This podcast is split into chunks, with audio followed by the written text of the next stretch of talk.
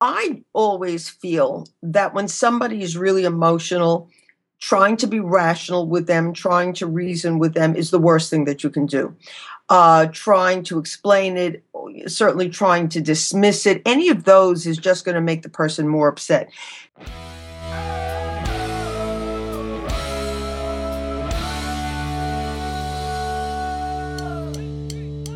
This week, we are talking about hot tempered spouses, and Dr. Karen Sherman explains what you can do about it. Stay tuned.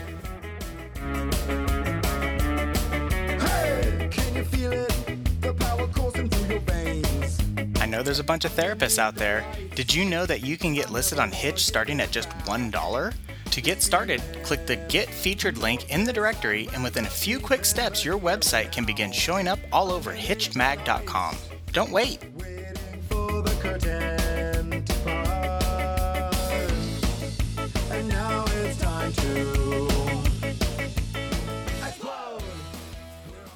everybody, welcome back. This is Steve Cooper, editor-in-chief of HitchedMag.com. I'm joined once again with the original Dr. Karen Sherman. Hi Karen.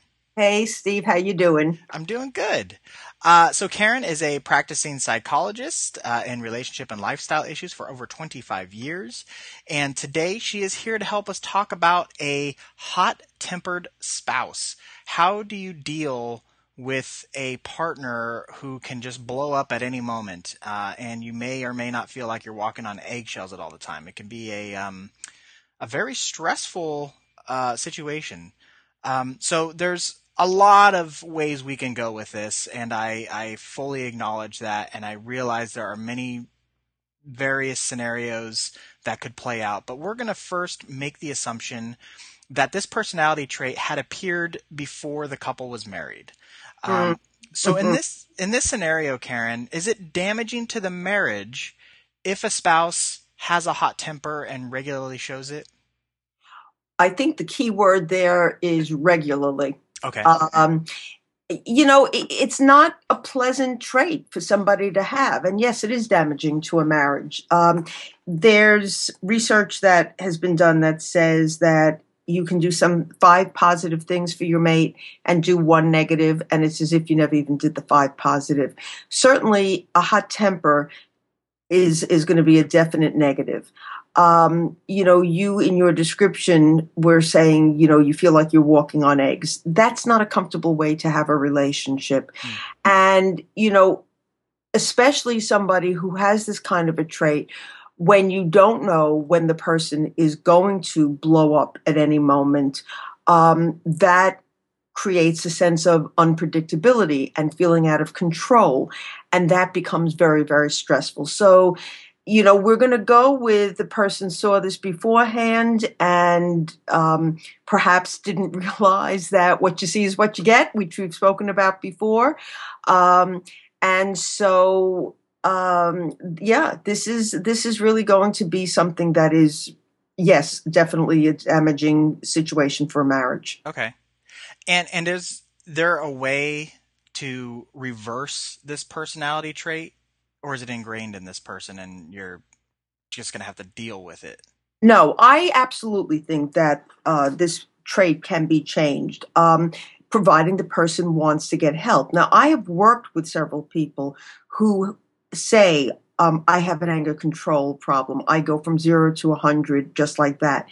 And what I have found is that many times these people are just not picking up the signals that they're getting, that they're getting upset.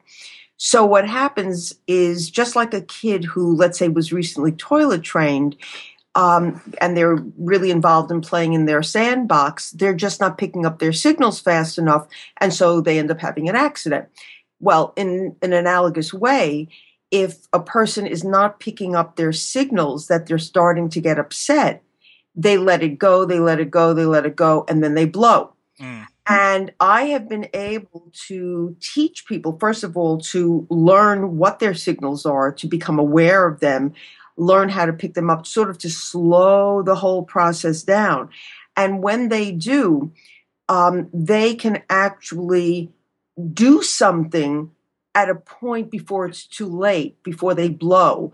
And no longer have this you know anger control problem. So there is a way to make a change. So you can, so you can then negate the frequency of these blowups or, or or work to remove them completely from your habits? Absolutely. Absolutely. Now now you mentioned signals um, and recognizing those signals. Are there are there common signals or are these unique to each individual I think there are some common, but again, you've got to be aware of your own particular signals. But you know, if, if you feel tension or tightness in your body somewhere, if you feel that you're getting flush, if you feel that, you know, your jaw is getting tight, but generally any kind of first of all any kind of emotion you're going to feel in your body and generally it's going to come out as some tightness or tension somewhere. So if you start to feel that in your body then you know you're get, starting to get upset. The problem is twofold. One that people aren't aware of their bodies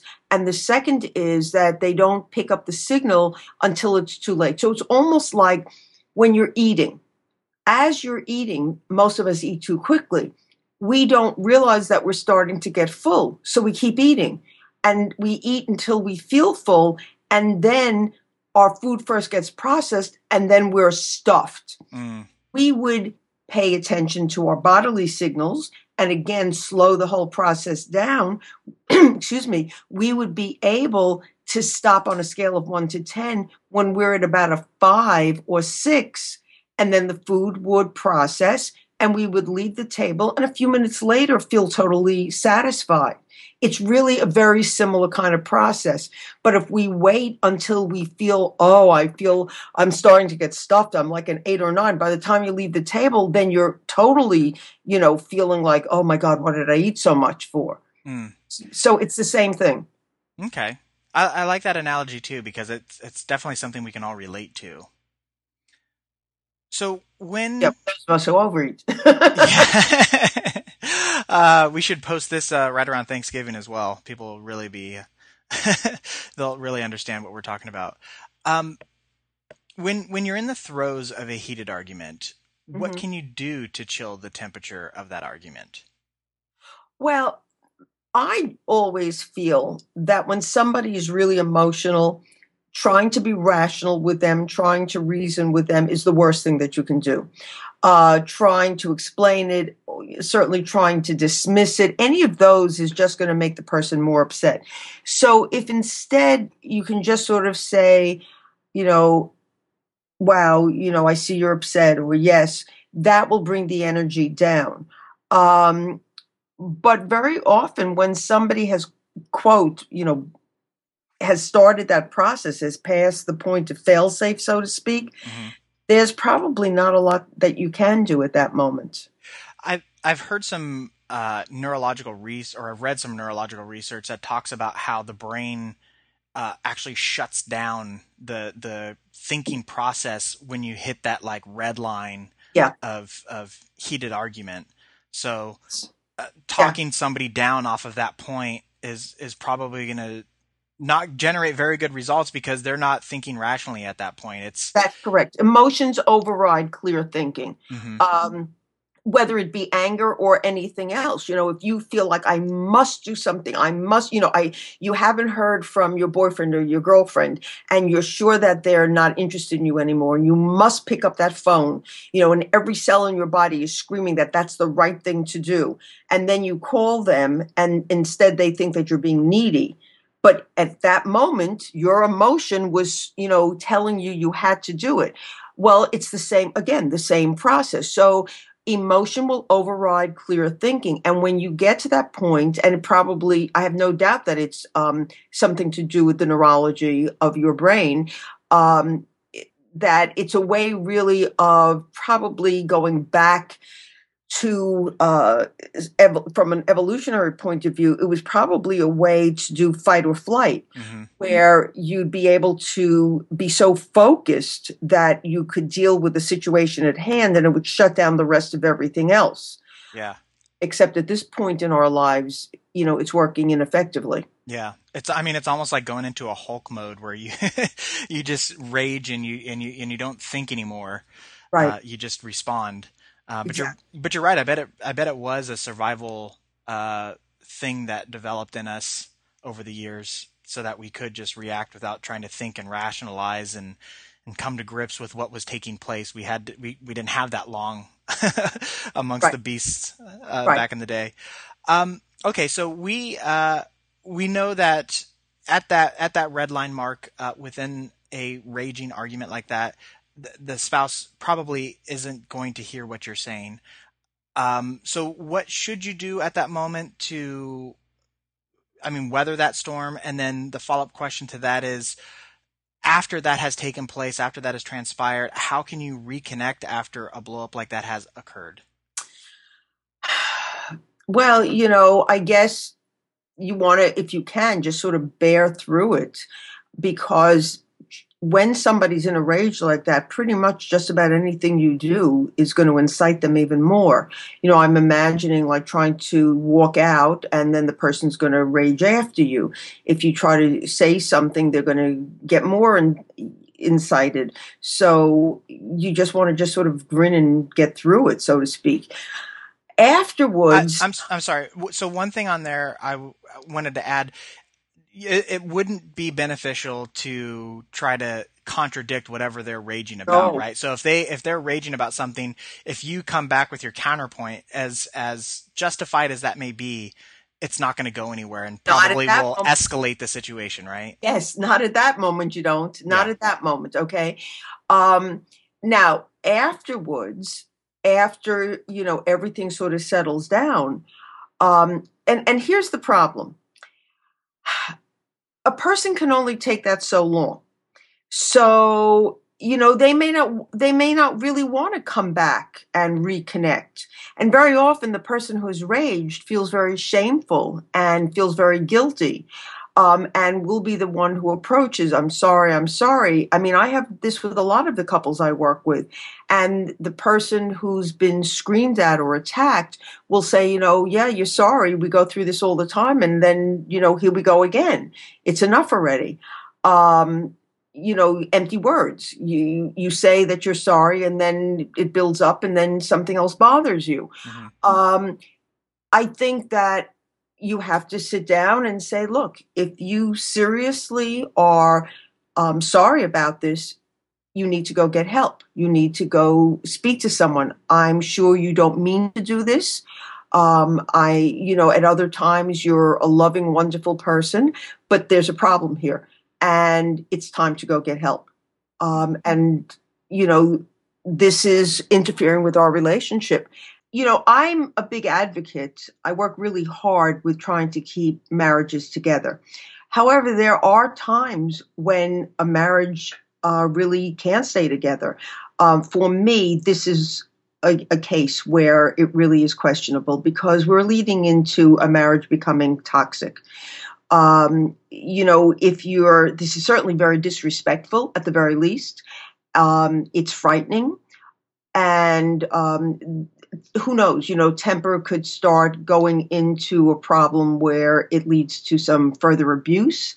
Um, you don't know if there's name calling involved, if there's psychological abuse going on. Um, so, you know, and again, it makes the person live constantly in fear and insecurity.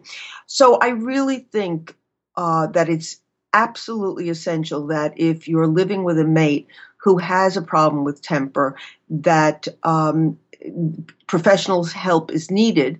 The good news is that help can be gotten for this kind of an issue. So you you mentioned living in fear. Um, is that the barometer that you would use to determine whether or not first you need to seek help? Second, you might need to consider this is not a good relationship. It's not healthy for you. No, I don't think the fear is the factor. I think that anytime a relationship starts to become abusive, okay. um, that's that's my factor. I remember years ago working with a couple where he was just downright mean. Um, he would make suggestions to her all the time that he framed as being suggestive, like um, he wasn't happy with the amount of sex they were having. So he'd leave articles for her on her pillow about how most women would like to have sex. Um, and that was just a tiny little portion of what he would do. Mm-hmm. And he would be putting her down all the time. Now, that was not argumentative. He was not blowing his temper, but he was just so constantly um, disrespectful that it was really uh, edging on psychological abuse. So for me, um, it's absolutely when there's some kind of abuse going on. But but when you've got somebody who's losing their temper all the time, that's starting to become toxic. Mm-hmm.